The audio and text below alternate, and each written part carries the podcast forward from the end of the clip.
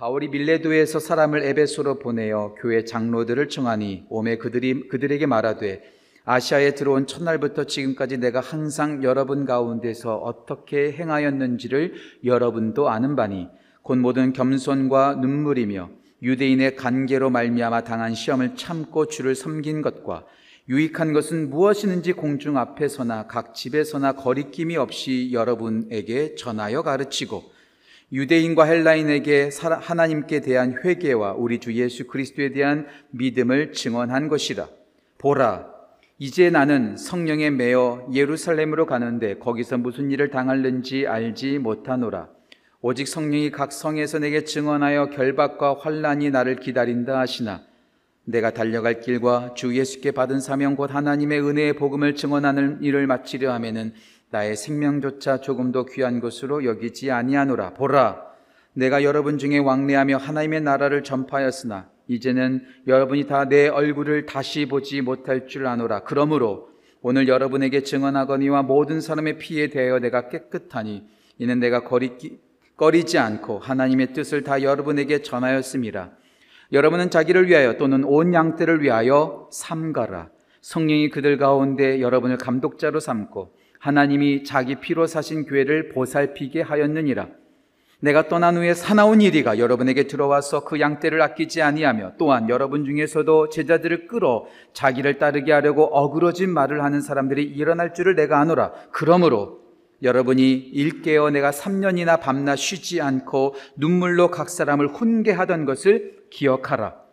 지금 내가 여러분을 주와 및 그 은혜의 말씀에 부탁하노니 그 말씀이 여러분을 능히 든든히 세우사 거룩하게 하심을 입은 모든 자 가운데 기업이 있게 하시리라.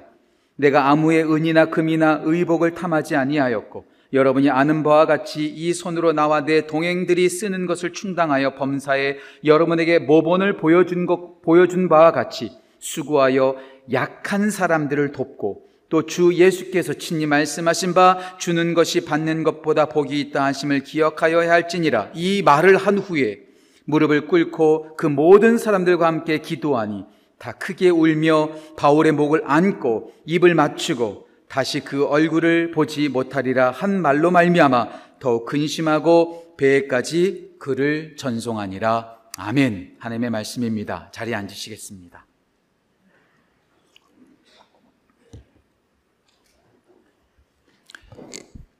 우리의 삶을 풍성하게 만들고 우리의 삶을 보다 더 진지하게 만들고 우리의 삶을 보다 더 깊이 있게 살아가는 두 가지의 마음가짐이 있다고 저는 생각합니다. 자주 드렸던 말씀이지요. 두 가지의 말씀 중에 첫 번째 하나는 초심입니다. 초심. 처음 마음을 갖는 거죠. 내가 처음 학교에 입학했을 때, 내가 처음 출근할 때, 내가 처음 사랑에 빠졌을 때, 저로, 말, 저로 말할 것 같으면 제가 2004년도 목사 안수를 받을 때, 그때 그 첫 마음, 그때 그 설레임, 그 떨림. 2009년도 제가 우리 교회 처음 부임했었을 때, 그때 그 설레임과 그 떨림. 이 첫 마음을 가지고 살아가는 것. 정말 중요하죠. 타성에 젖지 않고, 매너리즘에 빠지지 않고, 대충대충 살아가지 않고, 그때 그 처음의 설레임과 그 기대감을 가지고 두렵고 떨림으로 살아간다면 우리 인생은 보다 더 풍성해지고 의미 있어질 것이 분명합니다. 초심을 잃지 않기를 저부터 또 우리 모든 지구촌 가족들이 초심을 잃지 않기를 간절히 소망합니다. 초심과 함께 또 하나 더 중요한 것이 있습니다. 두 번째 중요한 것은 바로 마지막이라는 마음입니다. 마지막이라는 마음.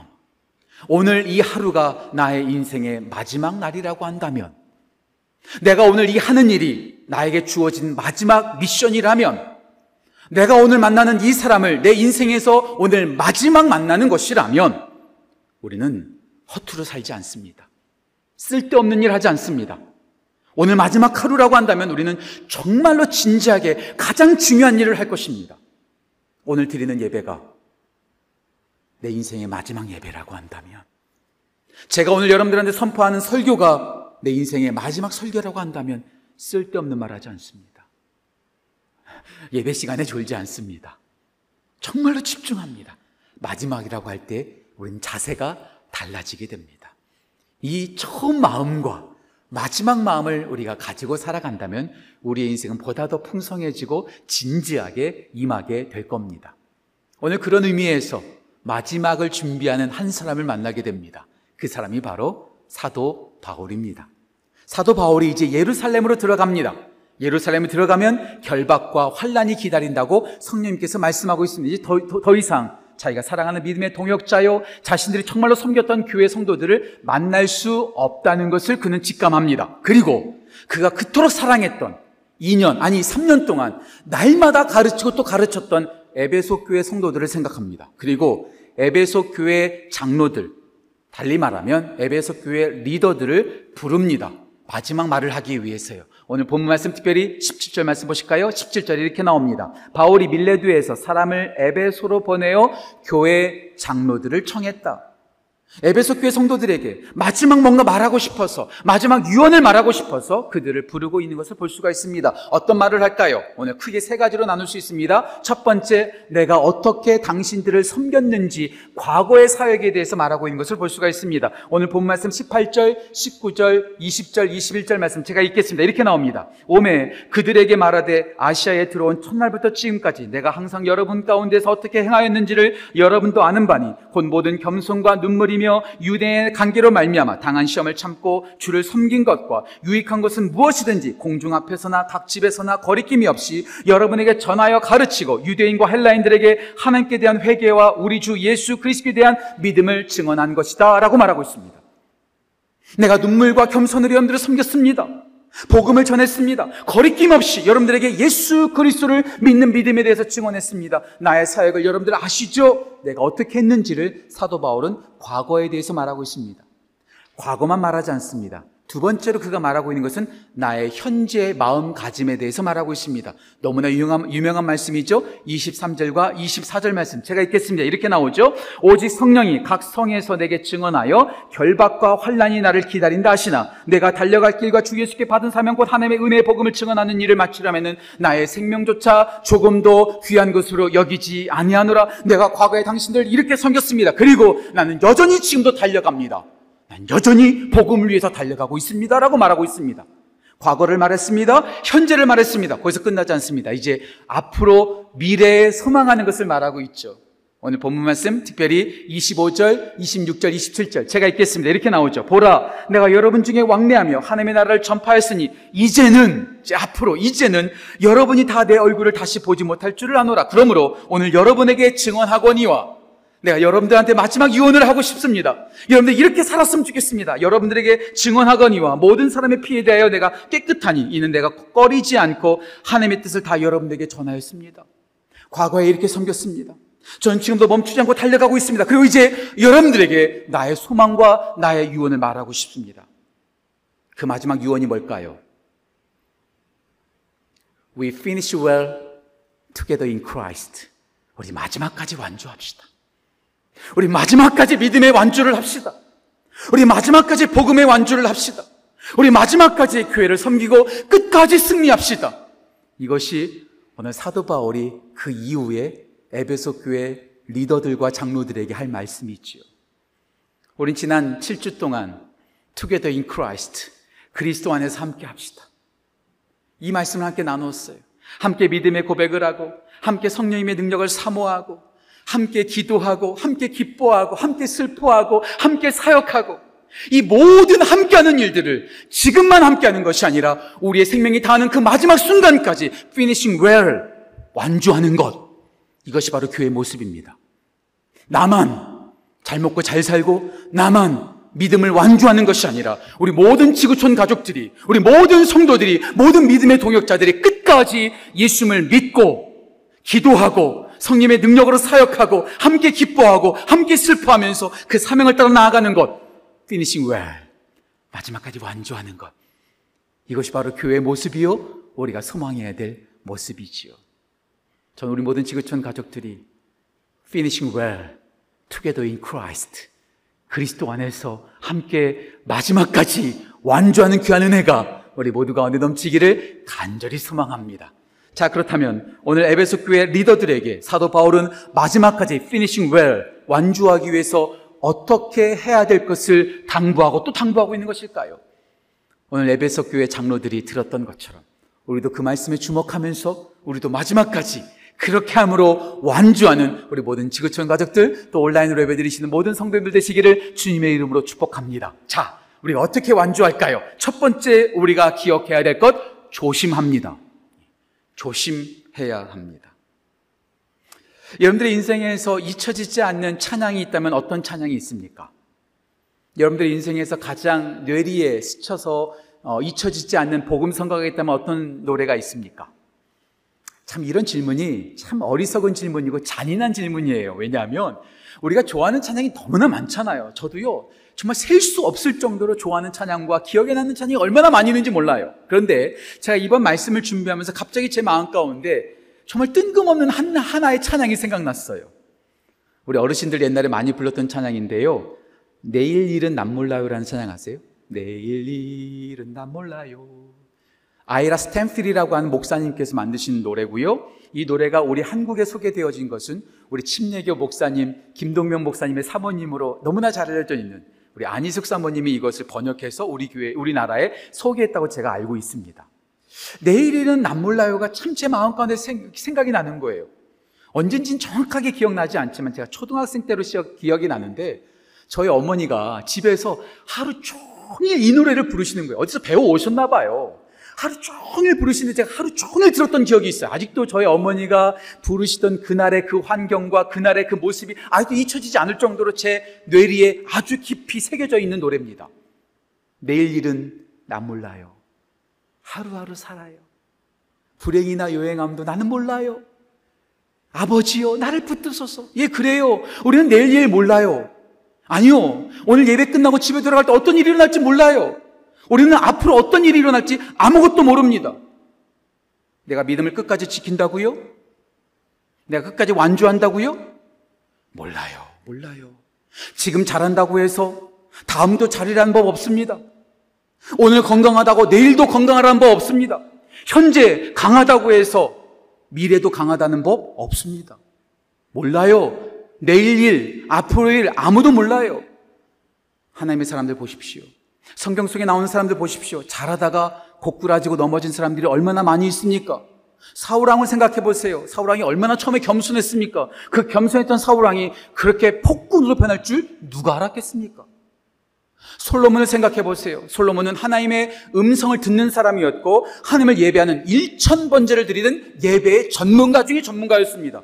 그랬던 솔로몬이 마지막 말년에 하나님의 음성을 두 번씩이나 거부하고 1천 번제를 드리면서 하나님께 예배했던 솔로몬이 우상 숭배에 빠질 줄 누가 알았겠습니까?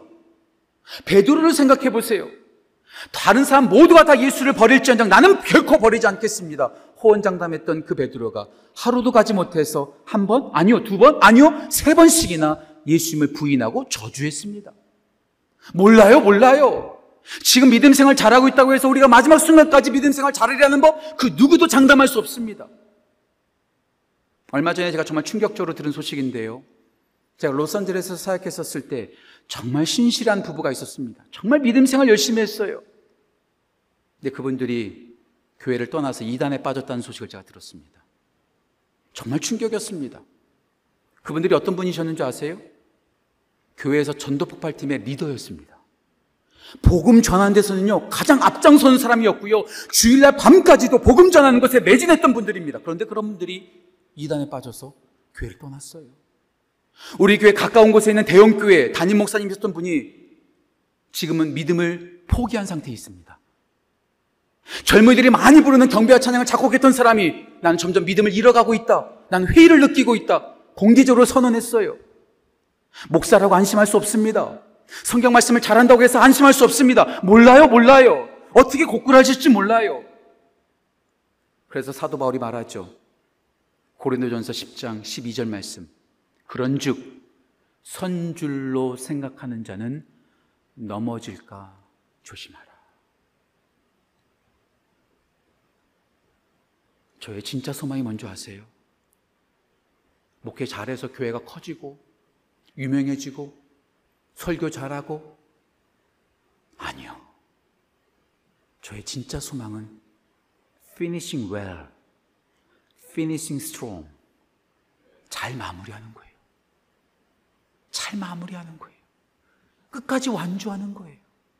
목사도 안심할 수 없어요. 내일 일 몰라요. 지금 사도 바울이 에베소 교회 성도들을 부르지 않았습니다. 에베소 교회 장로들을 불렀다는 것은 에베소 교회 리더들입니다. 그 리더들에게 지금 말하고 있는 거예요. 28절 말씀 보실까요? 28절 이렇게 나옵니다. 여러분은 자기를 위하여 또는 온 양떼를 위하여 뭐 하라고요? 삼가라. 조심하라. 근신하라. 자만에 빠지지 말아라. 이렇게 말하고 있어요. 제가 늘 자주 말씀드리죠. 잘하고 계십니까? 잘하면 사탄은 여러분들을 더 공격할 겁니다. 성경 말씀 진짜 잘 알고 계십니까? 사탄은 여러분들을 더 공격할 겁니다. 직분자십니까? 안수집사, 목사, 선교사, 평신도 지도자십니까? 더 공격합니다. 스포츠 경기할 때 보니까 그걸 알겠더만요. 스타 플레이어들, 진짜 유명한 선수들은요, 집중 마크합니다. 주장, 집중 마크합니다. 왜요? 그 한 사람 무너지면 전체 팀이 흔들어 버리기 때문에. 리더면 리더일수록, 목사면 목사일수록, 성경을 많이 알면 알수록 더 잔인하고 더 무섭게 공격합니다. 무서운 거예요. 열심히 공격하는 것이죠. 어떻게 공격합니까? 왜 그렇게 삼가라고 말했을까요? 사도 바울의 말을 다시 한번 들어보십시오. 특별히 29절과 30절 말씀 제가 읽겠습니다. 내가 떠난 후에 사나운 일이 다시 말씀드릴게요. 사나운 일이가 여러분에게 들어와서 그 양떼를 아끼지 아니하며 또한 여러분 중에서도 제자들을 그냥 평신도나 새가족 아니에요. 제자들을 끌어 자기를 따르게 하려고 어그러진 말을 하는 사람들이 너희들에게 일어날 줄을 아노라. 사나운 일이가 사나운 일이가 와서 제자들까지 끌어간다는 거예요. 그 누구도 안심할 수 없어요. 그 누구도 예외가 아니에요. 무자비하게 아끼지 않고 무자비하게 공격하는 거죠.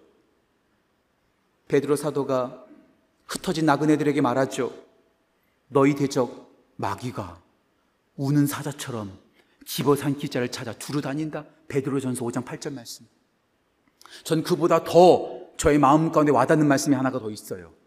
마태복음 24장 24절 말씀. 영상에 준비 안 했어요? 근데 외우기 쉬워요. 마태복음 24장 24절 말씀. 예수님께서 말씀하시죠. 거짓 그리스도와 거짓 선지자들이 할 수만 있으면 택하신 자들도 미혹하리라.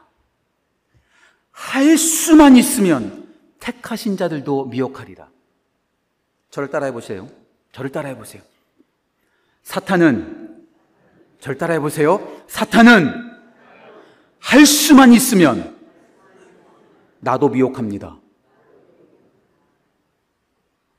사탄의 타겟은 우리 모두에게 겨냥되어 있습니다. 그 누구도 예외가 아닙니다. 잘 아십니까? 많이 알고 계십니까? 교회에서 중요한 직분을 맡고 계십니까? 할 수만 있으면 더 사납게 공격할 겁니다. 그러니까 안심하면 안 됩니다. 방심하면 안 됩니다. 끝까지 조심하고 또 조심해야 합니다. 오늘 사도 바울이 말하죠. 여러분들은 자기를 위하여 또 온 양떼를 위하여 삼가라 말하고 있습니다. 우리가 조심해야 될 이유 첫 번째는 나 자신을 위해서입니다. 내가 넘어지면 내 구원이 끝나는 거기 때문에 내가 망가지는 것이기 때문에 나 자신을 위해서 먼저 조심해야 돼요. 두 번째, 온 양떼를 위하여 내가 넘어지면 교회 전체가 흔들리는 거예요. 내가 넘어지면 우리 가족 전체가 흔들리는 거예요. 내가 넘어지면 우리 목장 전체가 흔들리는 거예요. 그래서, 그래서 조심하라는 거예요. 그래서 지금 깨어있고 또 깨어있으라고 지금 말하는 것입니다. 사도 바울이 말하죠. 에베소서 4장 27절 말씀, 마귀에게 틈을 주지 말아라.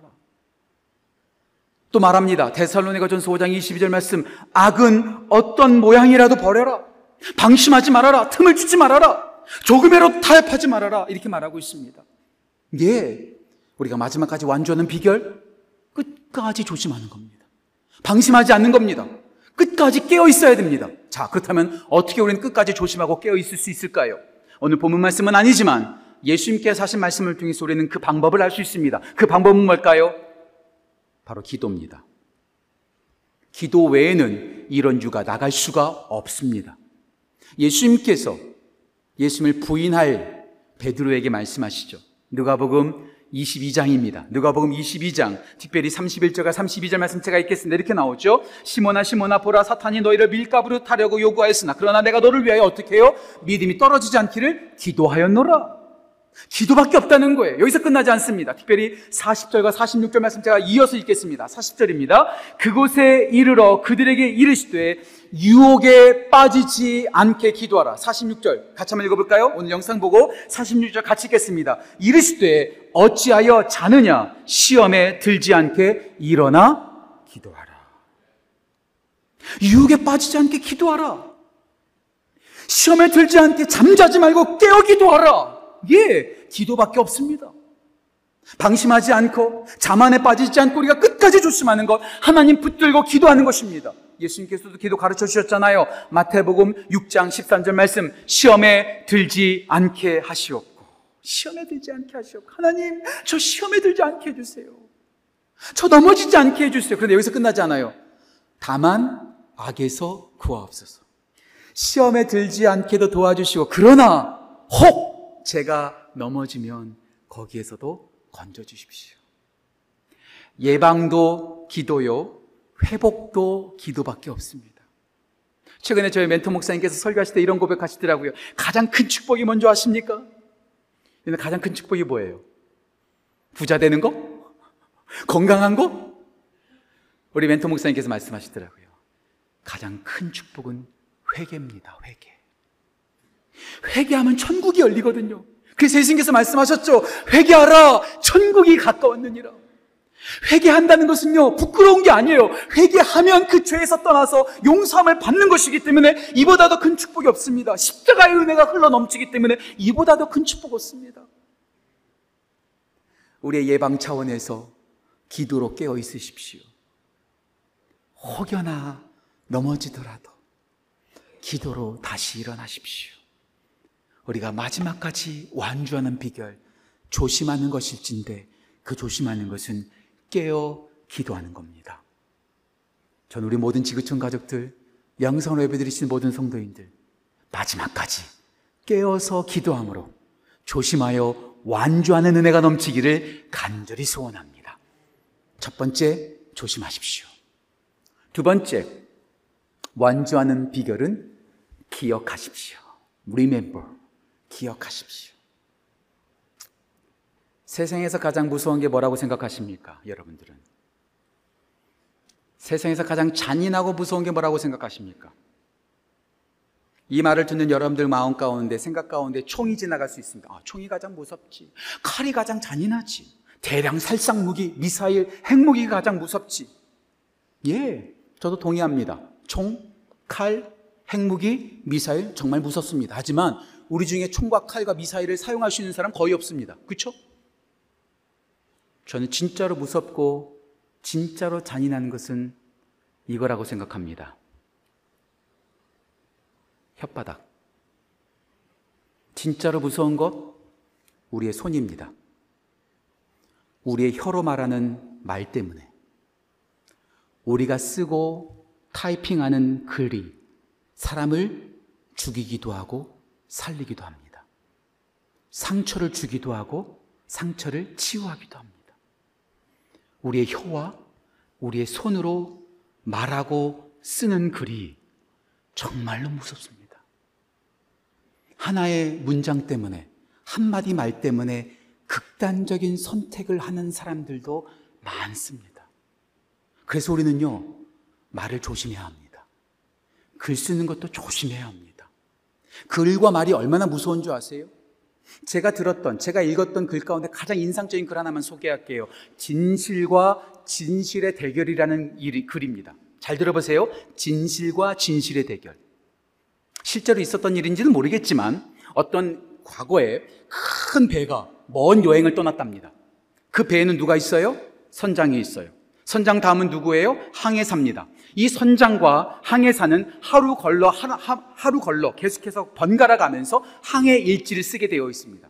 그런데 선장이 항해사가 마음에 들지 않는 거예요. 그런데 그 마음에 들지 않는 항해사가 어느 날 어익사쿠니 술 취해서 골아 떨어져 있는 모습을 보게 된 거예요. 잘 됐다 요놈 잘 걸렸어. 그래가지고 선장이 항해 일지에다 이렇게 썼습니다. 오늘 항해사가 술 먹고 술 마시고 취해 있었다. 이렇게 쓴 거예요. 그 사실을 항해사가 그 다음날 발견했어요. 이것을 본국에 돌아가서 이제 그 선박 업체 사장이 보면 자기는 해고당할 것이 뻔합니다. 그래서 서장, 사, 선장한테 찾아가죠. 제발 이거 좀 지워달라고. 내가 잘못했다. 이거 좀 지워달라고. 그때 선장이 이렇게 말합니다. 나는 있는 그대로 썼을 뿐이요. 진실을 썼을 뿐이요. 나는 지울 수 없어. 단호하게 거절했습니다. 항해사가 그 단호한 선장 앞에서 앙심을 품습니다. 그 다음날 항해사가 자기가 항해 일지를 쓸 차례가 되었어요. 거기다 뭐라고 썼을까요? 항해사가 이렇게 썼다고 합니다. 오늘 선장은 술을 마시지 않고 온전한 정신으로 하루를 보냈다. 라고 썼답니다. 무슨 뜻인지 아시겠어요? 둘 다 똑같이 진실을 썼어요. 선장은 항해사가 술 취한 모습을 보면서 오늘 하루 그는 술 취해서 골아 떨어져 있었다. 항해사는 선장을 보면서 오늘 하루 그는 온전한 정신으로 술을 안 마셨다. 무슨 뜻이에요? 읽는 사람들이 어떻게 받아들일까요? 항해사는 하루 종일 상해하는 내내 술을 한 번도 마시지 않다가 그날만 술을 마신 것으로 생각할 수 있고 항해사가 쓴 글을 보면서 사람들은 선장은 매일 술을 마시다가 그날만큼만 술을 안 마셨다는 것으로 오해할 수 있다는 사실. 진실이라는 말, 이거 진짜야. 이거 틀림없어. 그것이 오히려 오해를 만들고 사람을 죽일 수도 있다는 사실. 말 조심해야 합니다. 글 조심해야 합니다. 그리고 그 말 한마디 때문에, 그 글 한 줄 때문에 우리의 구원과 멸망이 왔다 갔다 할 수도 있습니다. 사탄이 우리를 유혹하는 무기는 총이 아닙니다. 칼을 들이대지 않습니다. 핵미사일 쏘겠다고 엎어두지 않습니다. 어떻게 공격할까요?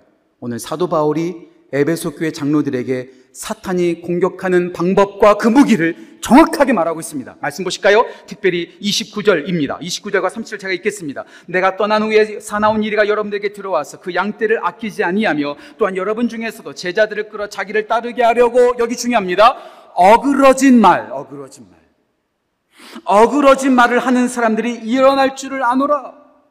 말로써 우리를 공격하는 거예요. 잘못된 말, 꼬인 말, 왜곡된 말, 진실이라고 가장된 거짓된 것으로 우리를 공격하고 또 공격하는 거죠. 그래서 우리는 잘 들어야 합니다. 아무거나 들어서는 안 됩니다. 사도 바울이 말하죠.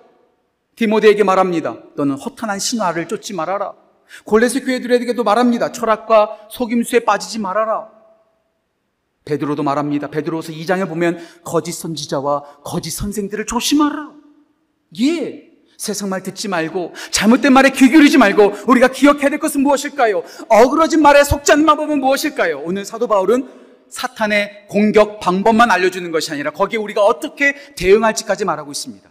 오늘 본문 말씀 특별히 31절 말씀 보실까요? 31절 이렇게 나옵니다. 그러므로 여러분이 읽게요. 내가 3년이나 밤낮 쉬지 않고 눈물로 각 사람을 훈계하던 것을 기억하라. 어그러진 말, 거짓된 말, 허탄한 말에 속지 않으려면 내가 당신들에게 3년이나 밤낮 쉬지 않고 가르쳤던 그 말씀을 기억하라. 여기서 끝나지 않아요. 32절 말씀. 우리 영상을 보고 같이 한번 읽어볼까요? 32절 큰 목소리를 같이 읽겠습니다. 지금 내가 여러분을 주와 및그 은혜의 말씀에 부탁하노니 그 말씀이 여러분을 능히 든든히 세우사 거룩하게 하심을 입은 모든 자 가운데 기업이 있게 하시리라. 지금 에베소 교회 성도들과 장로들을 뭐에 부탁하고 있어요? 은혜의 말씀, 로고스에 부탁하고 있습니다. 이 말씀이 여러분들을 능, 능히 든든하게 세울 겁니다. 이 말씀이 여러분들에게 기업을 받게 할 겁니다. 이 기업이 천국의 기업입니다. 천국의 기업. 거짓된 말, 세상의 유행의 말을 듣고 우리가 구원받고 완주하는 것이 아닙니다. 하나님의 말씀, 하나님의 은혜의 말씀이 우리를 든든하게 세우고 우리를 기업으로 받게 한다는 것이죠. 그런데요, 오늘날 많은 사람들이 하나님의 말씀에 관심을 기울이지 않습니다. 그런데요, 교회 다니고 예수님을 믿는다고 하는 사람들마저도 하나님의 말씀에 관심을 기울이지 않습니다. 그런데요, 목사들조차도 하나님의 말씀에 귀를 기울이지 않습니다. 우리를 긴장하게 만들고 우리를 두렵게 만드는 것이 하나님의 말씀이 아니에요. 어떤 분이 이런 말했습니다. 일기예보관이 storm is coming 폭풍이 온다고 말하면 everyone panics 모든 사람들이 긴장하고 두려움에 떤다. 하지만 목사가 Jesus is coming 예수님께서 오신다 라고 말하면 no one cares 아무도 관심 갖지 않는다. 하나님의 말씀에 귀 기울이지 않아요. 코로나 바이러스가 있대요. 델타 변이가 있대요. 학교가 오픈하는데 학교에서 확진자가 나왔대요. 그 모두가 두려워 떨어요. 그런데 죄의 심판이 있습니다. 지옥의 문이 지금 우리를 도사리고 있습니다. 라고 말하면 아무도 아무도 거기에 긴장하지 않아요. 바이러스 정보 알았다고 우리 안전해지지 않습니다. 하지만 하나님의 말씀은 우리를 안전하게 합니다. 하나님의 말씀은 우리를 건강하게 만듭니다. 히브리서 4장 12절 말씀. 하나님의 말씀은 살았고 운동력이 있어 좌우의 날선 어떤 것보다 애리하여 우리의 심령과 골수를 찔러 쪼개며 우리의 마음과 생각을 감찰하나니 말씀이 우리를 수술하는 거예요. 예, 수술하면 아파요. 아파도 그 비로, 그 쓴 말이, 그, 그쓴 말씀이 배로 우리를 낫게 만드는 것이죠. 모든 성경은 하나님의 감동으로 된 것으로 교훈과 책망과 바르게 함과 의의로 교육하기 유익하니 이는 하나님의 사람으로 온전하게 하며 모든 선한 일을 행한 능력을 갖추게 함이라. 말씀으로 훈계를 받고 말씀으로 책망을 받고 말씀으로 바르게 함을 받아서 우리가 온전해지고 하나님의 선한 능력을 행할 능력을 갖추게 되는 것이죠. 우리가 이번 한 달 동안 암송했잖아요. 청년이 무엇으로 그 행실을 깨끗하게 하리까 주의 말씀만 지킬 따름이니이다. 내가 주께 범죄하지 아니하려 내 마음에 뭘 두었다고요? 주의 말씀을 내 마음에 두었나이다. 제발 제자 훈련 좀 받아주세요. 제발 성경 공부에 좀 들어가 주세요. 드라마만 보지 마시고 세상 뉴스 바이러스에만 집중하지 마시고 그거 안다고 해서 우리 인생 건강해지고 안전해지는 거 아닙니다. 이번 가을 학기 좀 제발 들어가세요. 카이로스 훈련 제발 좀 받으세요. 왜 이렇게 관심이 없으세요? 건강에는 관심이 있고, 주식에는 관심이 있고, 자녀 교육에는 관심이 있고, 뭐 이번에 뭐 집값이 그렇게 많이 올랐다면서요? 어디 가나 집값 얘기해. 목사들도 집값 얘기하고 있어요. 어디 가도 하나님의 말씀은 말하지 않고 있어요. 이런 우리가 어떻게 완주할 수 있겠습니까? 이런 우리가 어떻게 마지막까지 finishing well을 할수 있겠습니까? 우리 교회가 finishing well을 할수 있는 방법, 많은 정보를 가지고 있는 것이 아니라 하나님의 말씀을 배우고 그 말씀을 기억하는 것, 이거밖에 없습니다. 오늘 사도 바울은 말합니다. 은혜의 말씀에 너희를 부탁한다. 그 말씀이 너를 든든하게 세울 것이고 기업을 받게 할 거다. 저는 우리 지구촌 교회가 저를 포함하여 우리 모두가 말씀을 기억하고 말씀을 받는 말씀을 따라 살아가는 귀한 은혜가 우리 모두에게 넘치기를 간절히 소원합니다. 조심해야 합니다. 깨어 기도하십시오. 기억하십시오. 하나님의 은혜의 말씀을 기억하고 배우십시오. 마지막 세 번째, 우리가 완주하기 위해 필요한 것, 계속합니다. 계속합니다. 기도를 계속합니다. 말씀을 계속 기억합니다. 이 좋은 것들을 계속하는 것이 우리의 승리의 비결이요, 우리의 완주의 비결입니다. 오늘 사도 바울은 절대로 멈추지 않겠다고 선언합니다. 우리가 너무나 잘 아는 말씀이죠. 사도행전 20장 23절과 24절 말씀. 우리 영상을 보고 아니면 여러분 성경책을 펼치고 23절과 24절 말씀 같이 한번 읽어볼까요? 같이 읽겠습니다. 오직 성령이 각성에서 내게 증언하여 결박과 환란이 나를 기다린다 하시나 내가 달려갈 길과 주 예수께 받은 사명 곧 하나님의 은혜의 복음을 증언하는 일을 마치려면은 나의 생명조차 조금도 귀한 것으로 여기지 아니하노라. 바울은 멈추지 않습니다. 무엇을 위해서? 복음을 위해서, 사명을 위해서. 여기서 멈추지 않, 여기서 끝나지 않죠. 하나만 더 볼까요? 28절 말씀입니다. 28절 이렇게 나와 있습니다. 여러분은 자기를 위하여 또는 온 양떼를 위하여 삼가라. 같이 읽을까요? 성령이 같이 읽겠습니다. 성령이 그들 가운데 여러분을 감독자로 삼고 하나님이 자기 피로 사신 교회를 보살피게 하셨느니라. 자, 교회가 뭐예요? 하나님이 자기 피로 사신 곳이 바로 교회입니다. 우리 하나님께서 가장 소중하게 여기시는 게 뭘까요? 교회입니다. 예수님의 피값으로 사셨기 때문에. 오해하지 마십시오. 여기서 교회는 이 건물을 말하거나 시스템을 말하거나 목사들을 말하는 게 아닙니다. 믿는 자들이 모여있는 이 모임. 여러분들 하나하나가 하나님의 피값으로 사신 교회요 가장 중요한 보물들이라는 것이죠. 그 보물들을 오늘 사도 바울은 마지막 에베, 예루살렘으로 떠나면서 에베소 교회 장로들한테 부탁하는 거예요. 이들을 계속해서 섬겨달라고. 이들을 계속해서 보살펴달라고. 어떻게 보살피라고 말할까요? 35절 말씀. 이 말씀도 한번 같이 한번 읽어볼까요? 사도행전 20장 35절 전체를 우리 같이 영상을 보고 또 여러분 성경책을 보시고 그 목소리를 같이 읽겠습니다. 범사에 여러분에게 모본을 보여준 바와 같이 수고하여 약한 사람들을 돕고 또 주 예수께서 친히 말씀하신 바 주는 것이 받는 것보다 복이 있다 하심을 기억하여야 할지니라. 하나님이 피로 사신 이 교회를 위하여 계속해서 보살피는데 수고하라는 거예요. 수고하라는 거예요. 내가 수고했던 것처럼 너도 수고하라. 참 재밌어요. 참 재밌어요. 헬라어 참 재밌어요. 우리나라 사람들이 보기에 참 재밌어요. 여기서 수고하다는 말이 헬라어로 뭔지 아세요? 참 제가 헬라어라는 말을 하기가 참 여러분한테 부담이 되는데요. 이 수고하다는 말은 정도쯤은 알고 계셔야 될 거예요. 코피아오입니다. 코피아오. 코피 우리 피곤하면 코피 찍 나온다고 그러잖아요. 외우기도 쉬워요. 코피아오. 이 코피아의 뜻이 뭐냐? 달아 없어질 때까지. 기진 맥진하기까지 멈추지 않는 것. 이게 바로 코피아오입니다. 사도 바울은 말해요. 내가 예루살렘으로 떠나니 이 에베소 교회 당신들에게 부탁하노. 당신들에게 부탁합니다. 코피아오.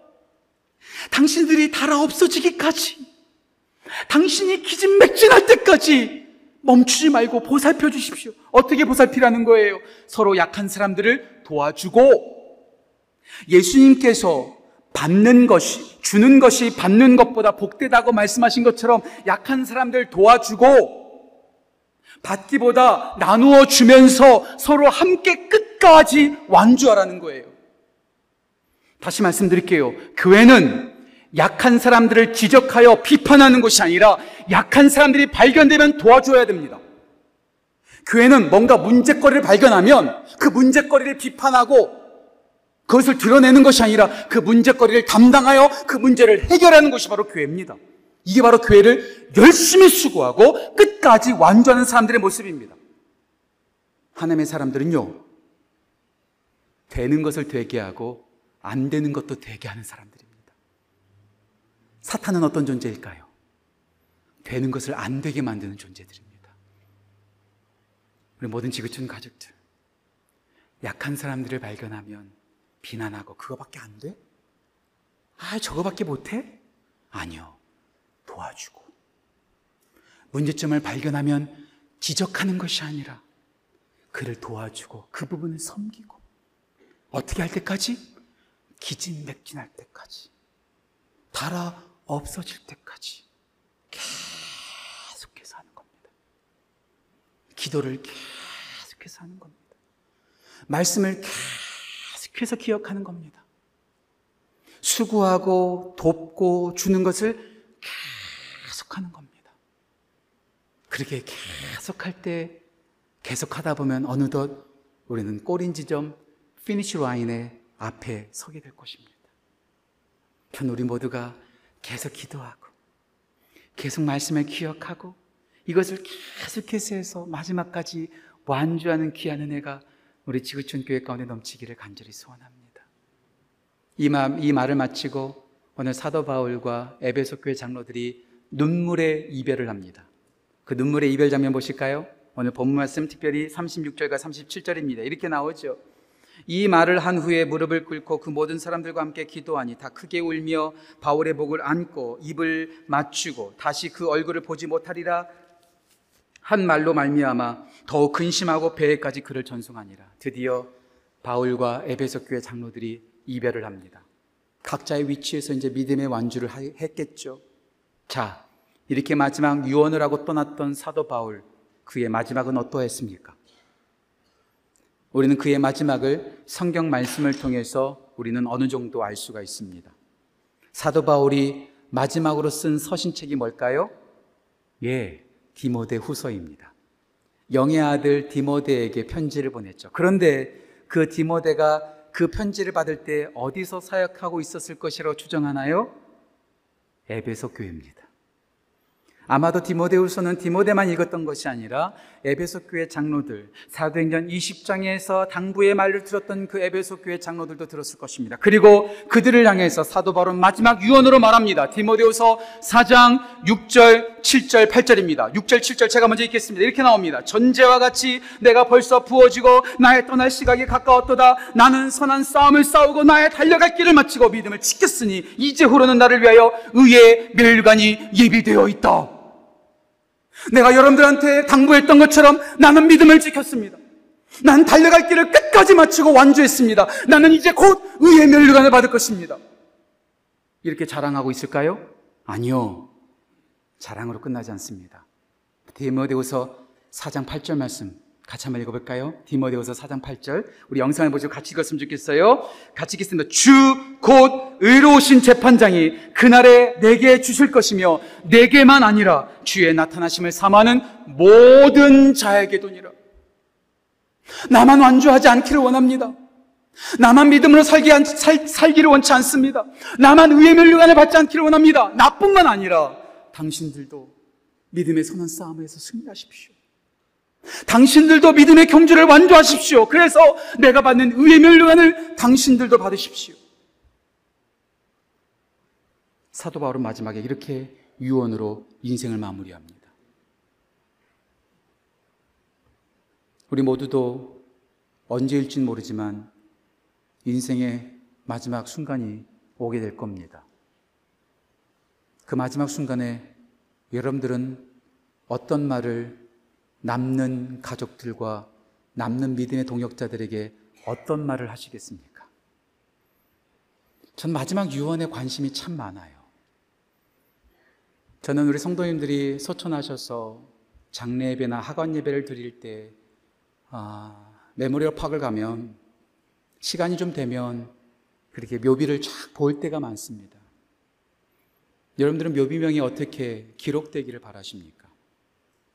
에이, 죽고 끝나는데 뭐 누가 보지도 않는데 난 죽고 끝나는데 뭐 그 의미 있게 쓸 필요 뭐 있어? 이렇게 말씀하실지 모르겠어요. 아니요.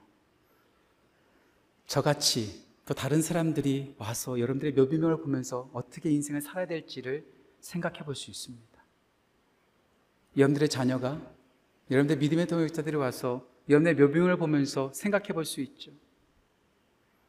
저는 저희 묘비명에 이렇게 기록되기를 바라고 있습니다. 네, 이번 설교를 주면서 조금 바꿨습니다. 계속해서 업데이트 하는 거죠. 제가 원래 생각했던 것은 이겁니다. 임광 성도, 예수로 구원받고 예수로 살다가 예수께로 가다. That's it. 제가 소망했던 묘비명은 이겁니다. 이거 베끼고 싶으신 분들 얼마든지 베껴도 됩니다.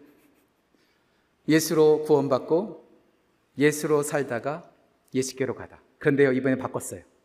하나 조금 업데이트 했습니다. 저는 이렇게 제가 죽으면 묘비명이 이렇게 기록해달라고 좀 부탁할 것 같아요. 잘 들어보세요.